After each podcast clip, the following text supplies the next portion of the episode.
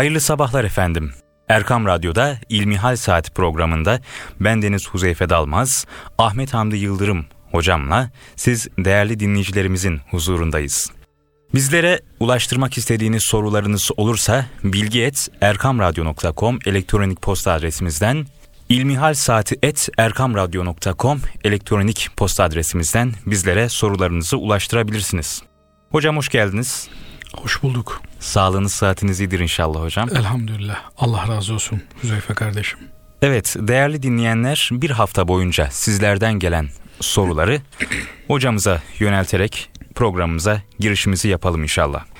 Evet namazda sırtımız açılırsa namazımız olur mu diye bir sorumuz var hocam. Bu soruyla başlayalım inşallah. Elhamdülillahi Rabbil alemin ve salatu ve selamu ala Resulina Muhammedin ve ala alihi ve sahbihi ecmain. Evet, namazda sırtımız açılırsa namazımız olur mu? Bu soruya cevap vermek için sırt dediğimiz nedir? Vücudumuzun hangi bölgesini ifade ediyor? Belki belimiz Ona de diyebiliriz hocam. Bakmamız evet. lazım. Herhalde kardeşimiz buradan belimiz açılırsa yı kastetmiş. Evet. Yoksa e, sırt açık olarak namaz kılınabilir. Çünkü erkekler için tabi bu söylediğimiz şey geçerli Huzeyfe kardeşim. Evet. E, setri avret namazın şartlarından bir tanesi. Biliyorsunuz namazın 12 tane şartı var. Altısı dışından, altısı içinden diye küçüklükten beri bize öğretirler. Tasıbyan mekteplerinden beri öğretirler. O zaman pek bilmez anlamazdık bu altısı içinden altısı dışından ne demektir. Ama sonra öğrendik ki altısı dışından demek yani namaza başlamadan önce yerine getirilmesi gereken şartlar var. Mesela işte hadesten taharet, abdestsiz olanın abdest alması, necasetten taharet, vücudunda namaz kılacağı yerde elbisesinde kir pas olanın bu da tabi şeriatımızın kir kabul ettiği, necis kabul ettiği şeyler burada mevzu bahis. Bunları temizlemesi gerekir. Evet. İşte bunlardan bir tanesi de yani namaza başlamadan önce yerine getirilmesi gereken şartlardan bir tanesi de setri avret dediğimiz yani şeriatımızın e, erkekte ve kadında avret olarak kabul ettiği yerlerin örtülmesi gerekiyor. Avret ne demek? Avret lugatta, sözlükte çirkin gösterilmesi ayıp olan yerler demek. Şeriatımız buna asgari bir limit tayin etmiş, belirtmiş. Bunların örtülmesi gerekiyor. Erkekler için örtülmesi zaruri olan, zorunlu olan kısım göbek altı ile diz kapağı arasıdır. Buranın örtülmesi gerekiyor. Namazda burayı örtmek olmazsa olmaz bir şarttır, farzdır. Tabi haliyle e, imkanı olanlar için böyledir. E, imkanı olmayan olabilir mi? Olabilir. Yani bazen görüyoruz Allah muhafaza etsin Cenab-ı Allah e, bütün Müslüman esirleri e, kurtarsın. Amin. E, bazen bir takım hapishanelerde e, esir olan Müslümanları görüyoruz. E, fotoğrafları basına yansıyor. İşte üstünde başında hiçbir şey yok. Evet. Affedersiniz bir e, iç donuyla kalmış. Böyle bir vaziyetteki Müslüman namaz kılmayacak mı? Kılacak. Yani son nefesine kadar bir Müslüman Allah ona güç kuvvet vermişse namazını eda edecek. Eğer böyle bir yerde kalmış üstünü örtebilecek hiçbir şey bulamıyorsa bulduğu şeyle yine örtebildiği kadar örtecek namazını kılacak. Ama mevzu bahis olan varlıkta yokluk çeken evet. kimseler olunca bugün maalesef gençlerimizi görüyoruz. Ee, düşük belli pantolon giyiyorlar. Zaman zaman camide e, tesadüf ettiğimizde oluyor. Secdeye indikleri zaman e, belleri açılıyor, görülüyor. Bu durumdaki bir kimsenin namazı kabul olur mu, geçerli olur mu? E, maalesef olmaz. Niye olmaz? Çünkü göbek altıyla diz kapağı arası dediğimiz bölge dahilinde bir yer açılmış oluyor bel açıldığı zaman ve bir rüknü eda edecek süre içerisinde derhal kapatılması gerekiyor. Eğer kapatılmazsa o zaman e, setir avret şartına riayet edilmediği için şart oluşmayınca namaz da olmuyor. E, rükün dediğimiz nedir? Huzeyfe kardeşim. Rükün bir secdedir, bir rukudur. Halidir. Evet. E, işte secde hali de bir Subhane Rabbiyel A'la diyecek kadar e, bir süre geçirdiğimiz zaman e, secde yerine gelmiş oluyor. Bu da işte göreceli olarak 5 saniye diyelim işte 10 saniye diyelim 10 saniye e, böyle bir bel açılması söz konusu olursa namaz bozulur. Namaz namaz olmaktan çıkar. Çünkü namazın temel şartlarından biri olan setri avret şartına yara gelmiştir, halel gelmiştir, zedelenmiştir. Bir diğer husus da bu açılan e, yerin e, en küçük uzvun organın yani e, örtülmesi gereken en küçük organın dörtte birini aşması durumunda.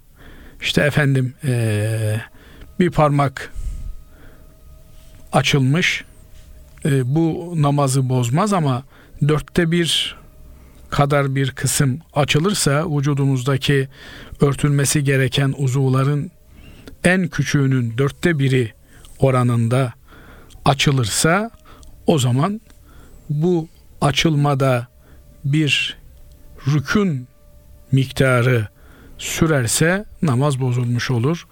Tekrar namaza setre avret ederek başlamak gerekir.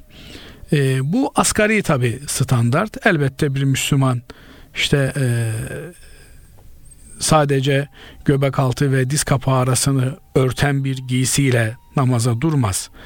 Tam tekmil, tam takım bir elbiseyle namaza durur. Nitekim bununla ilgili de bir soru önceki haftalardan hatırladığım kadarıyla sorulmuştu o zaman cevaplandırmaya çalışmıştık. Evet. Hem bir e, sirval denilen, şalvar denilen bir e, alt giysisi, üstüne bir üst giysi ve bir başlık ile üç giysiden oluşur. Bir Müslümanın normal vaziyette namaz giysisi olarak kullanacağı giysi. E, dolayısıyla bu giysinin içerisinde işte efendim omuzu gözükse bu namaza bir zarar getirmez. E, sırtı gözükse o da namaza bir zarar getirmez ama sırtı belden yukarısı olarak anlamamız gerekiyor. E, göbekten yukarısı olarak anlamamız gerekiyor. Göbekten aşağısı e, efendim işte dört parmak kadar açılmış olursa o zaman namaz bozulmuş olur. Tekrar dediğimiz gibi setre avret yaparak namaza uygun bir kıyafet giyerek ki bu sadece namaza uygun kıyafet namazda giyilecek kıyafet anlamına gelmiyor. Huzeyfe kardeşim. Evet. Bir Müslümanın 24 saatlik bir gün içerisinde 5 vakit namazı var. Evet. Mesela aklıma gelmişken söylemek isterim. Cenab-ı Allah şarabı tedrici olarak adım adım yasaklamış. Çünkü su gibi şarap tüketilen bir toplum o günün cahiliye Arap toplumu Cenab-ı Allah tedrici olarak adım adım basamak basamak içkiyi şarabı yasaklamış. Bir e, dönem bir periyotta Cenab-ı Allah buyuruyor ki la takrabus salate ve entum sukara sarhoşken namaza yaklaşmayınız. Bunun anlamı ne? Yani namaz kılacaksınız. Namazın öncesinde ve sonrasında içmeyin. Evet. İlk aşamalardan bir tanesi bu. Böylelikle Müslümanlar gündüzleri şarap içmemeye başlamışlar. Çünkü gündüzün tamamında namaz var. Yani o içtiğin içki işte 3 e, dakika 5 dakika ile kalmıyor ki tesiri. Saatlerce devam edebiliyor. Dolayısıyla bu sarhoşluk hali oluşmaması için gündüzleri içmemişler.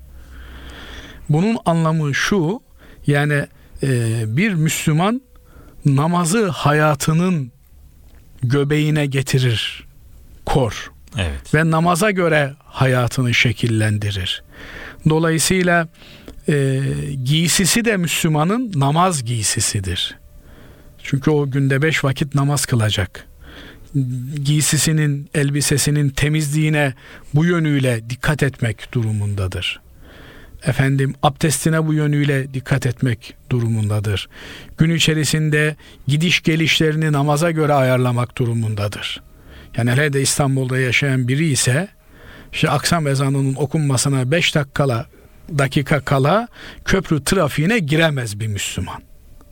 Bekler, akşam namazını kılar, ondan sonra köprü trafiğine girer. Çünkü köprüde trafiğin yoğun olduğu bir zamanda namaz vakti içerisinde e, mesafeyi kat edip de gittiği yerde namazı kılma şansı çoğu zaman olmayabilir. Evet hocam.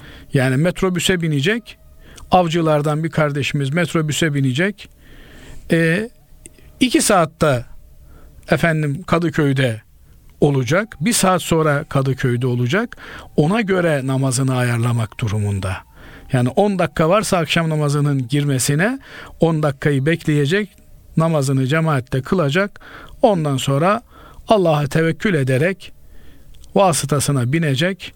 Allah'ın izniyle huzur içerisinde ve gönlü ferah bir şekilde ibadetini yapmış olmanın, hakkıyla yerine getirmiş olmanın verdiği iç dinginlikle, huzurla evine revan olacak, ulaşmış olacak. Evet. Yani ez cümle e, sadece giysimizde değil, her şeyimizde biz her an namaza hazır ve nazır olmak durumundayız. Evet hocam. Evet. Ee, yine bu sorunun devamı şeklinde bir soru var hocam. Namazda başkasının avret yerini görmek namazı bozar mı? Şeklinde. Evet bu da e, işte bu söylediğimiz e, gerekçelerle zaman zaman başımıza geldiği oluyor. Gençler e, bir takım yerlere heves ediyorlar. Artık neyi ispatlamaya çalışıyorlarsa yani şu pantolonu düzgün bir şekilde adam gibi giymek varken düşük belli pantolon giymek neye hizmet eder bunu anlayabilmiş değilim ben. Biraz özentidir yani, hocam. E, özenti de Huzeyfe kardeşim yani eğildiğinde... Yanlış bir özenti. He, yanlış bir özenti. Cenab-ı Allah Kur'an'a özenmeyi, Hazreti Peygamber aleyhissalatu vesselam Efendimizin sünnetine özenmeyi bizlere nasip eylesin. Amin hocam. Elin e, dinle, diyanetle işi olmayanlarının modasına özenmekten bizleri, çoluğumuzu, çocuğumuzu, bütün gençliğimizi korusun. Amin. Önünüzde böyle bir genç yani bir yandan seviniyorsunuz genç yaşta camiye geliyor, cemaatle beraber olmanın hazzını, tadını yaşıyor. Ama bir yandan da bakıyorsunuz secdeye gidiyor ki aman Allah ya Rabbim olmaması gereken bir manzara önünüze geliyor. Avret mahalli dediğimiz gibi yani e, göbek altı kısmı açılmış oluyor. Bunu görmek namazı bozmaz. Burada e, şöyle bir konu söz konusu olabiliyor. Avret mahallini görmek, galiz avret mahalli dediğimiz yani avretin de avreti var. Ee, karşılıklı cinslerin birbirlerinin galiz avretlerini görmeleri abdesti bozar mı meselesi gündeme geliyor. Ee, burada da abdesti bozan temel şey Huzeyfe kardeşim vücuttan bir şey çıkması. Eğer e, böyle bir görme neticesinde abdest ile ilgili bir şüphe meydana gelmişse, vücuttan bir şey çıkmış, çıkacakmış gibi olmuşsa namazın bozulması abdestin bozulması söz konusu olduğu için gündeme gelebilir. Ama abdestle ilgili bir sıkıntı olmadıktan sonra zahiri olarak namaz bozulmaz.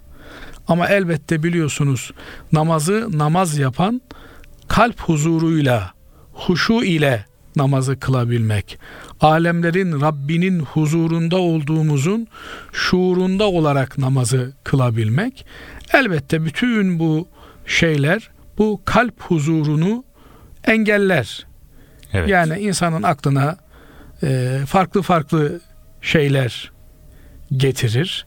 Mesela işte keşke bu genç böyle batı özentisi içerisinde olmasaydı. Keşke daha güzel giyinmiş olsaydı.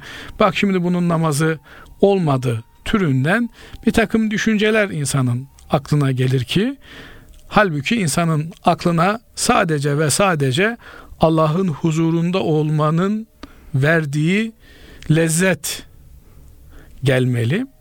Dolayısıyla hoş şeyler değil bunlar. Ama namazı bozup tekrar namaza başlaması söz konusu değil. Mümkün mertebe görmemeye çalışacak. Evet. Gözlerini oradan sakınacak. Gerekiyorsa gözlerini kapatacak. Çünkü namazda gözlerin kapatılması uygun görülmüyor. Ama burada uygun görünmemekle bir haram işlemek arasında kalırsa bir insan elbette haram işlememek için bu tür e, fazilet kabilinden sayılan şeyleri terk edebilir. Çünkü biliyorsunuz avret mahallini açmak haram, avret mahalline bakmak da haram. Dolayısıyla e, bir harama bulaşmamak gerekiyor. Dolayısıyla e, bu gibi durumlarda gözünü kapatmak durumunda ama behemhal usulüne, adabına uygun bir şekilde de e, bu kardeşimizi ikaz etmemiz, ona güzel bir lisan ile olması gerekeni yapması gerektiği şekliyle hatırlatmamız gerekiyor. Evet. Hocam yeri gelmişken sorayım da e, az önce dediniz gözü kapatmak uygun değil. Neden uygun değildir hocam? E, yani gözünü kapatarak namaz kılanları da e, görüyoruz. Ben Deniz de bazen gözümü kapatarak namaz kılabiliyorum. Bazen hatta farkında olmadan kılıyorum. Bu neden uygun değildir hocam? Şimdi kitaplarımızda e, her rükünde e, bakacağımız yerler tarif edilmiş. Mesela kıyamdayken secde edeceğimiz noktaya bakarız. Rükuya eğildiğimizde parmak uçlarımıza bakarız. Secdeye yattığımızda burnumuzun üstüne bakarız. Teşehhüde oturduğumuzda ellerimize bakarız. Gözlerimizi yummamamız gerektiğini söylerken alimlerimiz göz kapalı namaz kıldığımızda zihnin farklı yerlere dağılıp gitmesi daha fazla söz konusu olabilir diyorlar. Hmm, evet. Dolayısıyla ne kafayı kaldırıp sağ solu seyretmek uygundur. Bazıları da öyle yapıyor. Yani camideki hatları temaşa ediyor. İşte ve e, cami mimarisini seyrediyor. O da yanlış. Gözleri kapatmak da yanlış. Ancak eğer bir kimse ancak gözlerini kapatarak kalbini toparlayabiliyorsa bir noktaya himmetini biriktirebiliyorsa ve alemlerin Rabbinin huzurunda olduğunun şuuruna erebiliyorsa bu kimse gözlerini yumabilir. Çünkü asıl olan namazı huzur halinde yani Allah'ın huzurunda olduğumuzun bilinci içerisinde kılmaktır. Evet hocam Peygamber Efendimiz yüzük takmış mıdır? Taktıysa nasıl bir yüzük takmıştır diye bir sorumuz vardı. İkinci bölümümüzde bu sorunun cevabını arayacağız demiştik. Buyurun hocam. Evet Hazreti Peygamber Efendimiz Aleyhisselatü Vesselam yüzük takmıştır. Efendimiz Aleyhisselatü Vesselam bir mektup göndermek üzereyken kendisine deniyor ki ya Resulallah krallara gönderilen mektuplarda eğer mühür bulunmazsa o mektuplara itibar edilmez. Efendimiz Aleyhisselatü Vesselam da bunun üzerine Muhammedun Resulullah nakşı bulunan bir mühür kendisine yaptırıyor. Böyle bir mühür kullanmaya başlıyor. Bu mühürü de Efendimiz Aleyhisselatü Vesselam yüzüğünün kaşına nakşettiriyor. Dolayısıyla e, mühür basacağı zaman parmağındaki yüzüğün kaşıyla mührünü basmış oluyor. Efendimiz Aleyhisselatü Vesselam yüzük takmış. Hangi eline takmış? Ağırlıklı olarak rivayetler sağ eline taktığını söylüyorlar. Ee, bir takım rivayetler Hazreti Peygamber Efendimizin yüzüğü sol eline taktığını da dile getiriyorlar. Ancak e, ağırlıklı olarak hadis-i şeriflerde geçen sağ eli olduğu için sağ elimize eğer takacaksak yüzüğü takmak gerekiyor. Efendimiz Aleyhisselatü Vesselam'ın yüzüğü sağ elinin serçe parmağına taktığı hınsır diye Arapça ifade edilen parmağa taktığı rivayet ediliyor. Hatta Efendimiz Aleyhisselatü Vesselam e, farklı yere yüzüğü takan sahabe efendilerimizi ikaz ettiği rivayetleri var. Dolayısıyla serçe parmağa yüzüğü takmak uygun, sünnete mutabık olandır. Peki yüzük takmak sünnet midir? Evet. Bu noktada bazı alimlerimiz sünnet olduğunu söylüyorlarsa da yüzük takmak mübah bir şeydir. Ee, yani takabilirsiniz de takmaya bilirsiniz de. Evli olanlar hocam? Nitekim Efendimiz Aleyhisselatü Vesselam yüzüğü az önce ifade etmeye çalıştığımız bir e, zorunluluktan dolayı, bir ihtiyaçtan dolayı takmıştır. Evlilik alameti olarak, nişanesi olarak yüzük takmak gerekir mi? Böyle bir nişaneye ihtiyaç duymak abes görülebilir. Ee, bir kimse sadece Hazreti Peygamber sallallahu aleyhi ve sellem Efendimizin sünnet olarak eğer düşünürsek yüzük taktığını öğrenip madem peygamberim takmış ben de takarım niyetiyle takarsa bir sünnet yapmış olur. Ve Efendimiz Aleyhisselatü Vesselam'a tabi olmanın, ona iktida etmenin sevabını kazanır. Ama bunun haricinde adam işte az önce sizin de söylediğiniz gibi hanımın zoruyla e, yüzük e, takıyorsa o zaten e, yüzük parmağına takılıyor bildiğim kadarıyla. Bu öyle değil yani serçe parmağı takılması gerekiyor. Hazreti Peygamber Efendimizin taktığı yüzük oraya takılmış ve onun haricinde de bir parmağa yüzük takmak da doğru değil diyor kitaplarımız. Dolayısıyla hanımın hatırı için takacak olursanız onu da serçe parmağınıza yine takın. Siz niyetinizi Hazreti Peygamber Efendimizin yaptığı bir eylemi, fiili yapmak olarak tutun. Ama hanım da bundan sevinsin. Tabii yani bey benimle evli olduğunu göstermek için parmağına yüzük takmış desin. Ala hal takılan bu yüzüğün gümüş olması gerekiyor. Evet. Efendimiz neden Aleyhisselatü Vesselam altını haram kılıyor. Ümmetimin erkeklerine e, iki şey haramdır buyuruyor Efendimiz. İpek ve altın. Kadınlara ise helaldir. Yani kadınlar ipek giyebilirler. Altın takı takabilirler. Erkekler altın takı takamazlar. Altın bulundurabilirler. Kasalarında bulundurabilirler, ceplerinde bulundurabilirler. Ama altın takı takamazlar. Çünkü Hz. Peygamber aleyhissalatü vesselam Efendimiz bunu kesinlikle yasaklamış. Haram olarak beyan etmiş. Dolayısıyla eğer takılacaksa da gümüş takılması gerekiyor. Bir husus daha Efendimiz Aleyhisselatü Vesselam yüzüğünün kaşını da avucunun içerisine doğru tutarmış.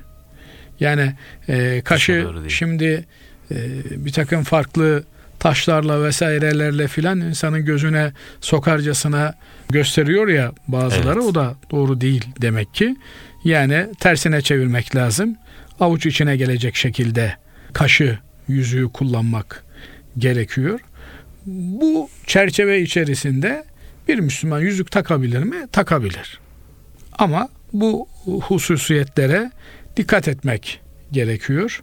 Böyle olursa Efendimiz Aleyhisselatü Vesselam'ın eylemine uygun davranışına uygun bir davranış sergilemek suretiyle kişi bu işten sevap kazanır.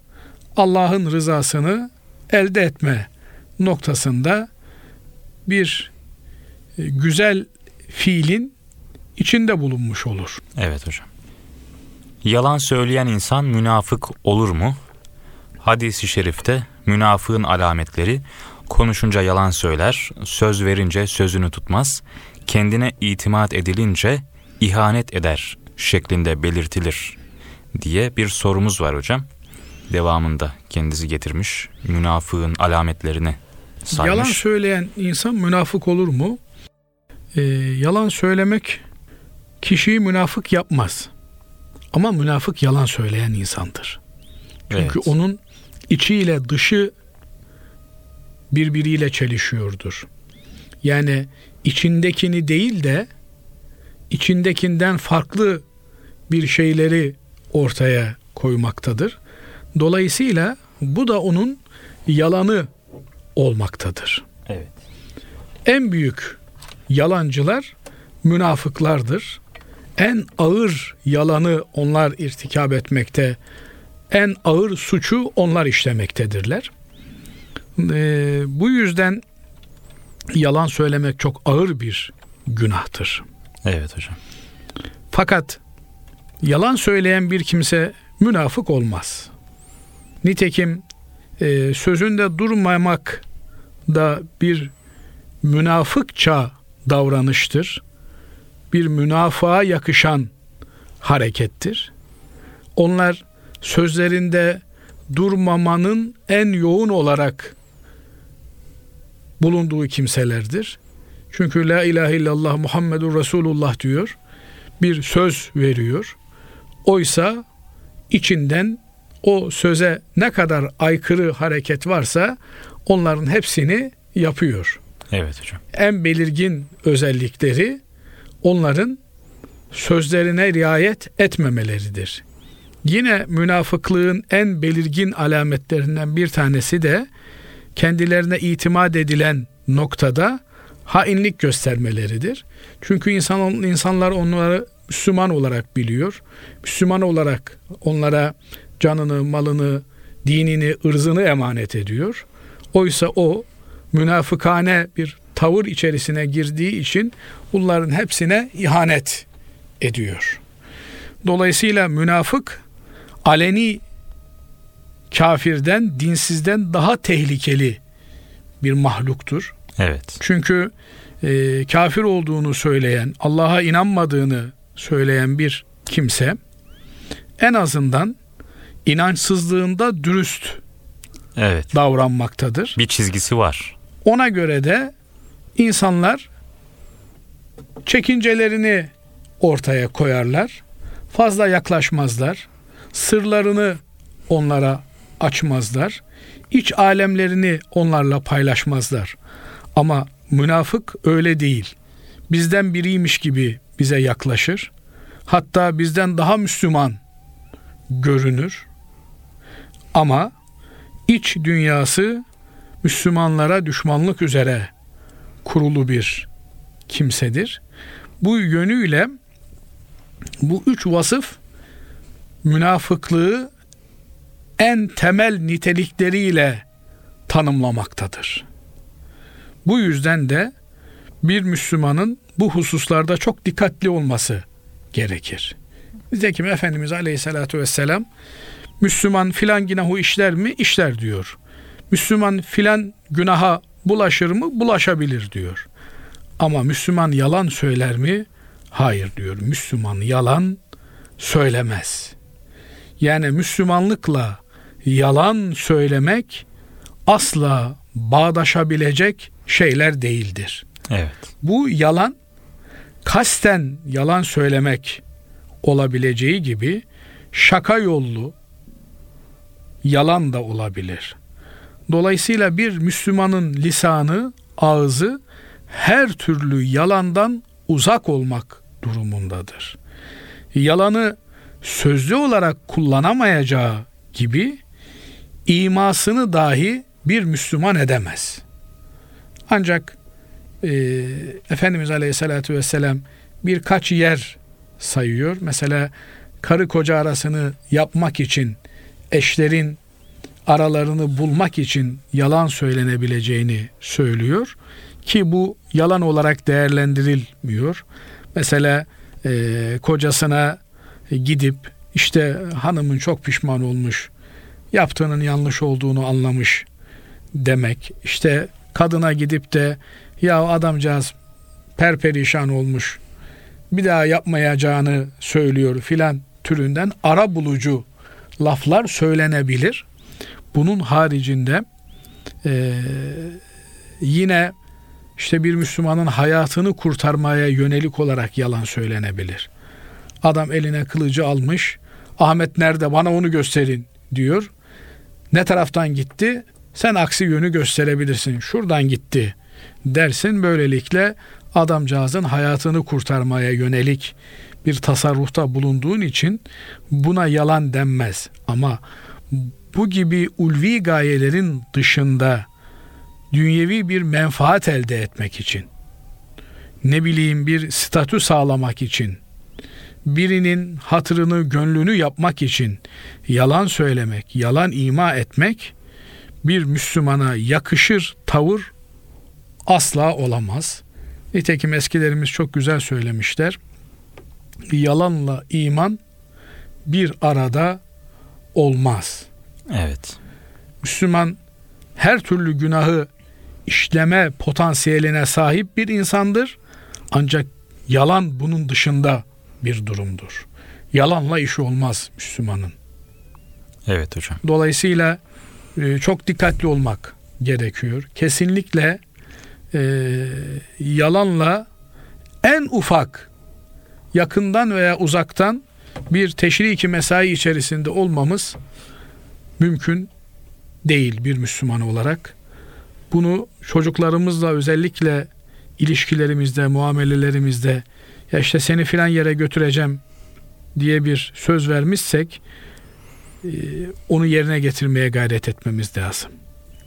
Yani çocuklar bu şekilde e, yanlış eğitilirlerse ileriki hayatlarında yalanı sıradan bir şey olarak görebiliyorlar, kullanabiliyorlar.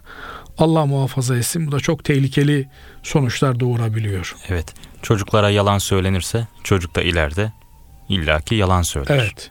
Bir de yalan e, Huzeyfe kardeşim hadis-i şerifte Hazreti Peygamber Efendimiz aleyhissalatu vesselam öyle buyuruyor. Yalan yoldan çıkmaya götürür. Yoldan çıkma da kişiyi cehenneme götürür buyuruyor. Kişi yalan söyler söyler sonunda yalancılardan yazılır.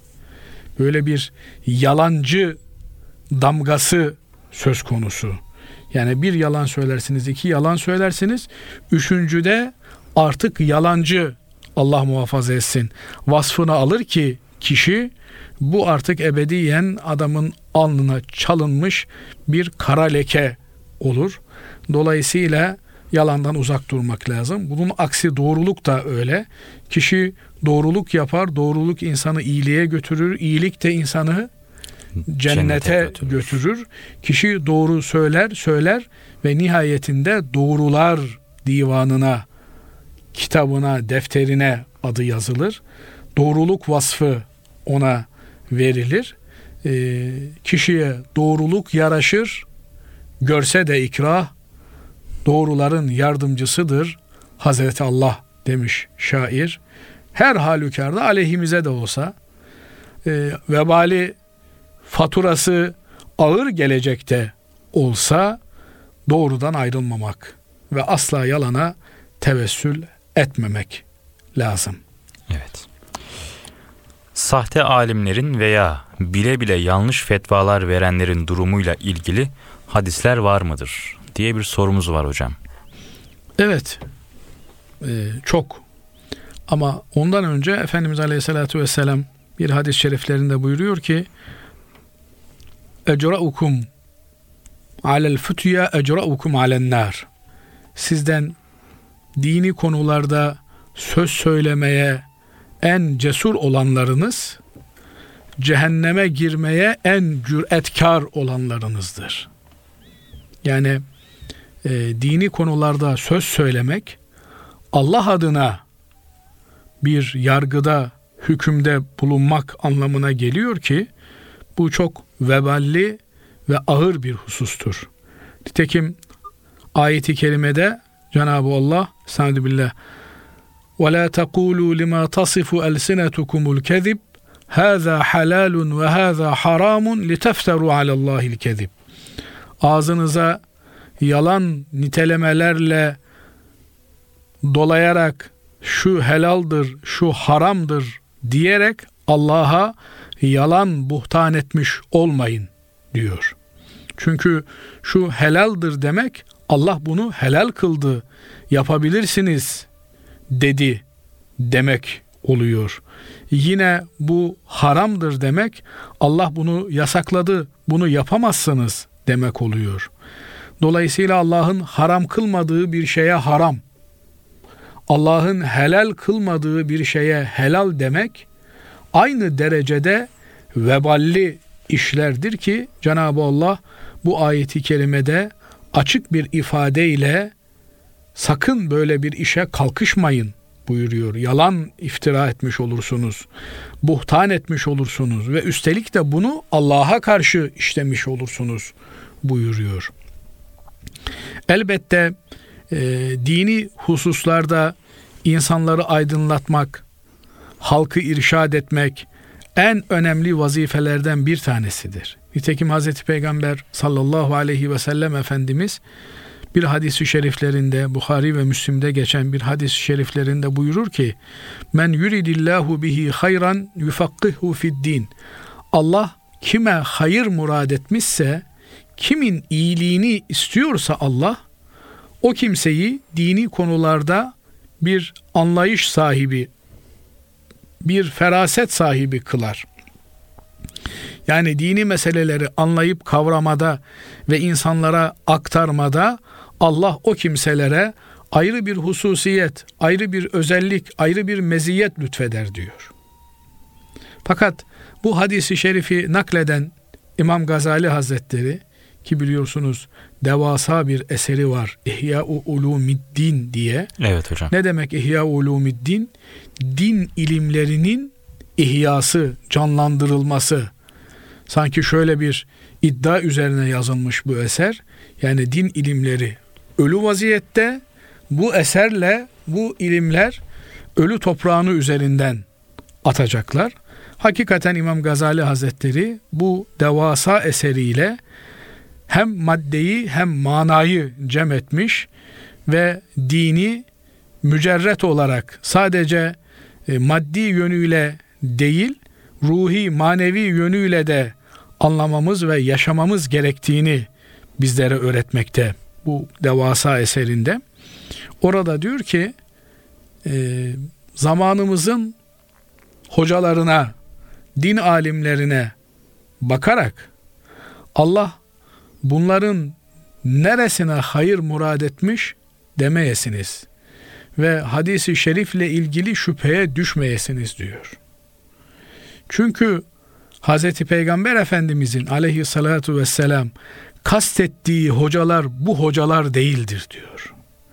Hz. Peygamber'in kastettiği din alimleri, din fakihleri bu ezber yapan o da olur bu da olur diyen alimler ve hocalar değildir diyor. Ve aynen orijinal ifadesiyle nakletmeye çalışayım Huzeyfe kardeşim. Evet hocam. Buyuruyor ki لِأَنَّ اَدْنَا دَرَجَاتِ الْفَقِيهِ en ya'leme ennel ahirete hayrun minel ula. Çünkü diyor fakih olmanın, din alimi olmanın, bir hoca efendi olmanın asgari standardı en basit derecesi ahiretin dünyadan hayırlı olduğunu bir hoca efendinin bilmesi ve idrak etmesidir diyor. Yani olayları ahiret gözüyle değerlendirmesi, ahiret perspektifinden olaylara bakmasıdır diyor. Yani bir kimse bir şey gelmiş size sormuş, dünyalık bir işinin oluru cihetini arıyor ama ahirette eğer ona zarar verecekse bu iş ona göre bir hoca efendinin davranması gerekiyor. Nitekim İbnül Kayyim Cevziye diye bir alimimiz var. Dört ciltlik bir eser yazmış. Eserin adı İ'lamul Muvakki'in an Rabbil Alemin. Alemlerin Rabbi adına imza koyanlar. Evet hocam.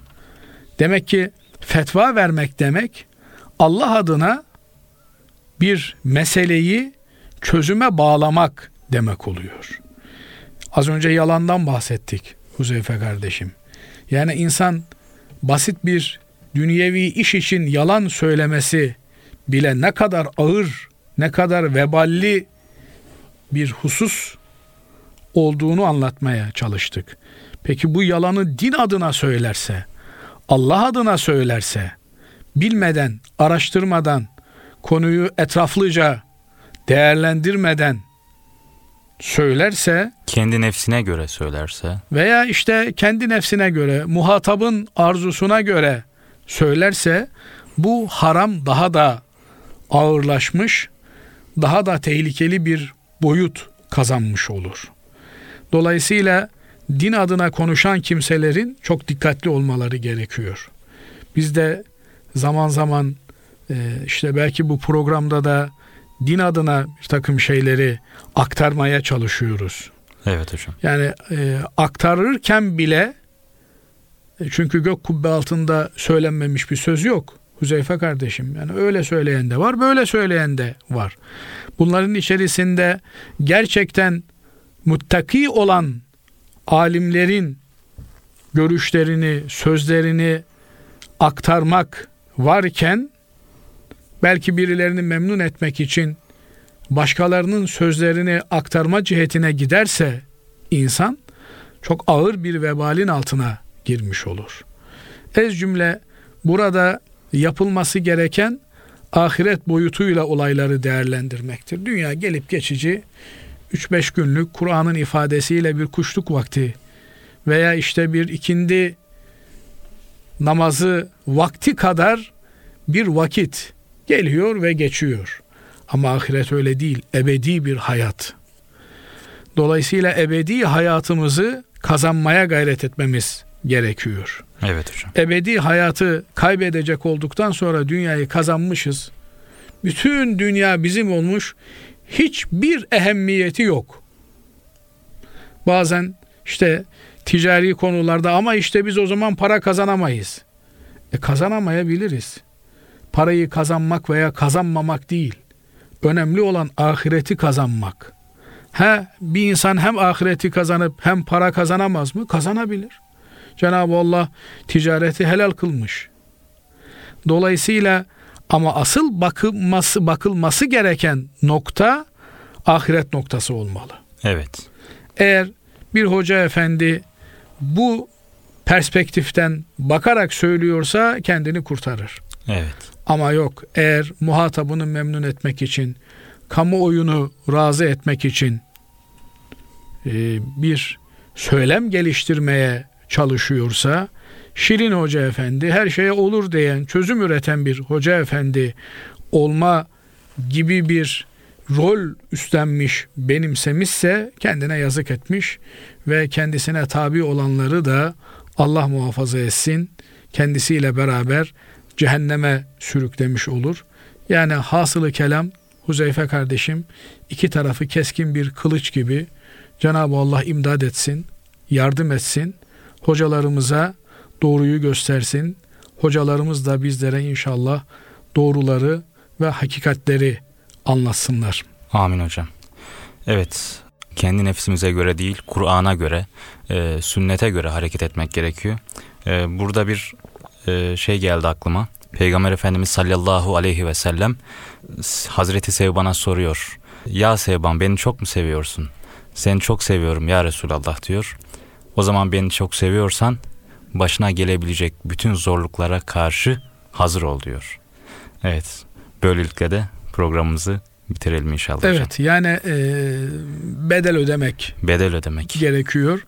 Nitekim Hazreti Peygamber Efendimiz Aleyhisselatü Vesselam kişi imanının tadını bedel ödediği zaman yani bir şeyleri Allah yasakladı diye terk ettiği zaman, Allah emrettiği için nefsine ağır da gelse yaptığı zaman imanın tadını, lezzetini alır diyor.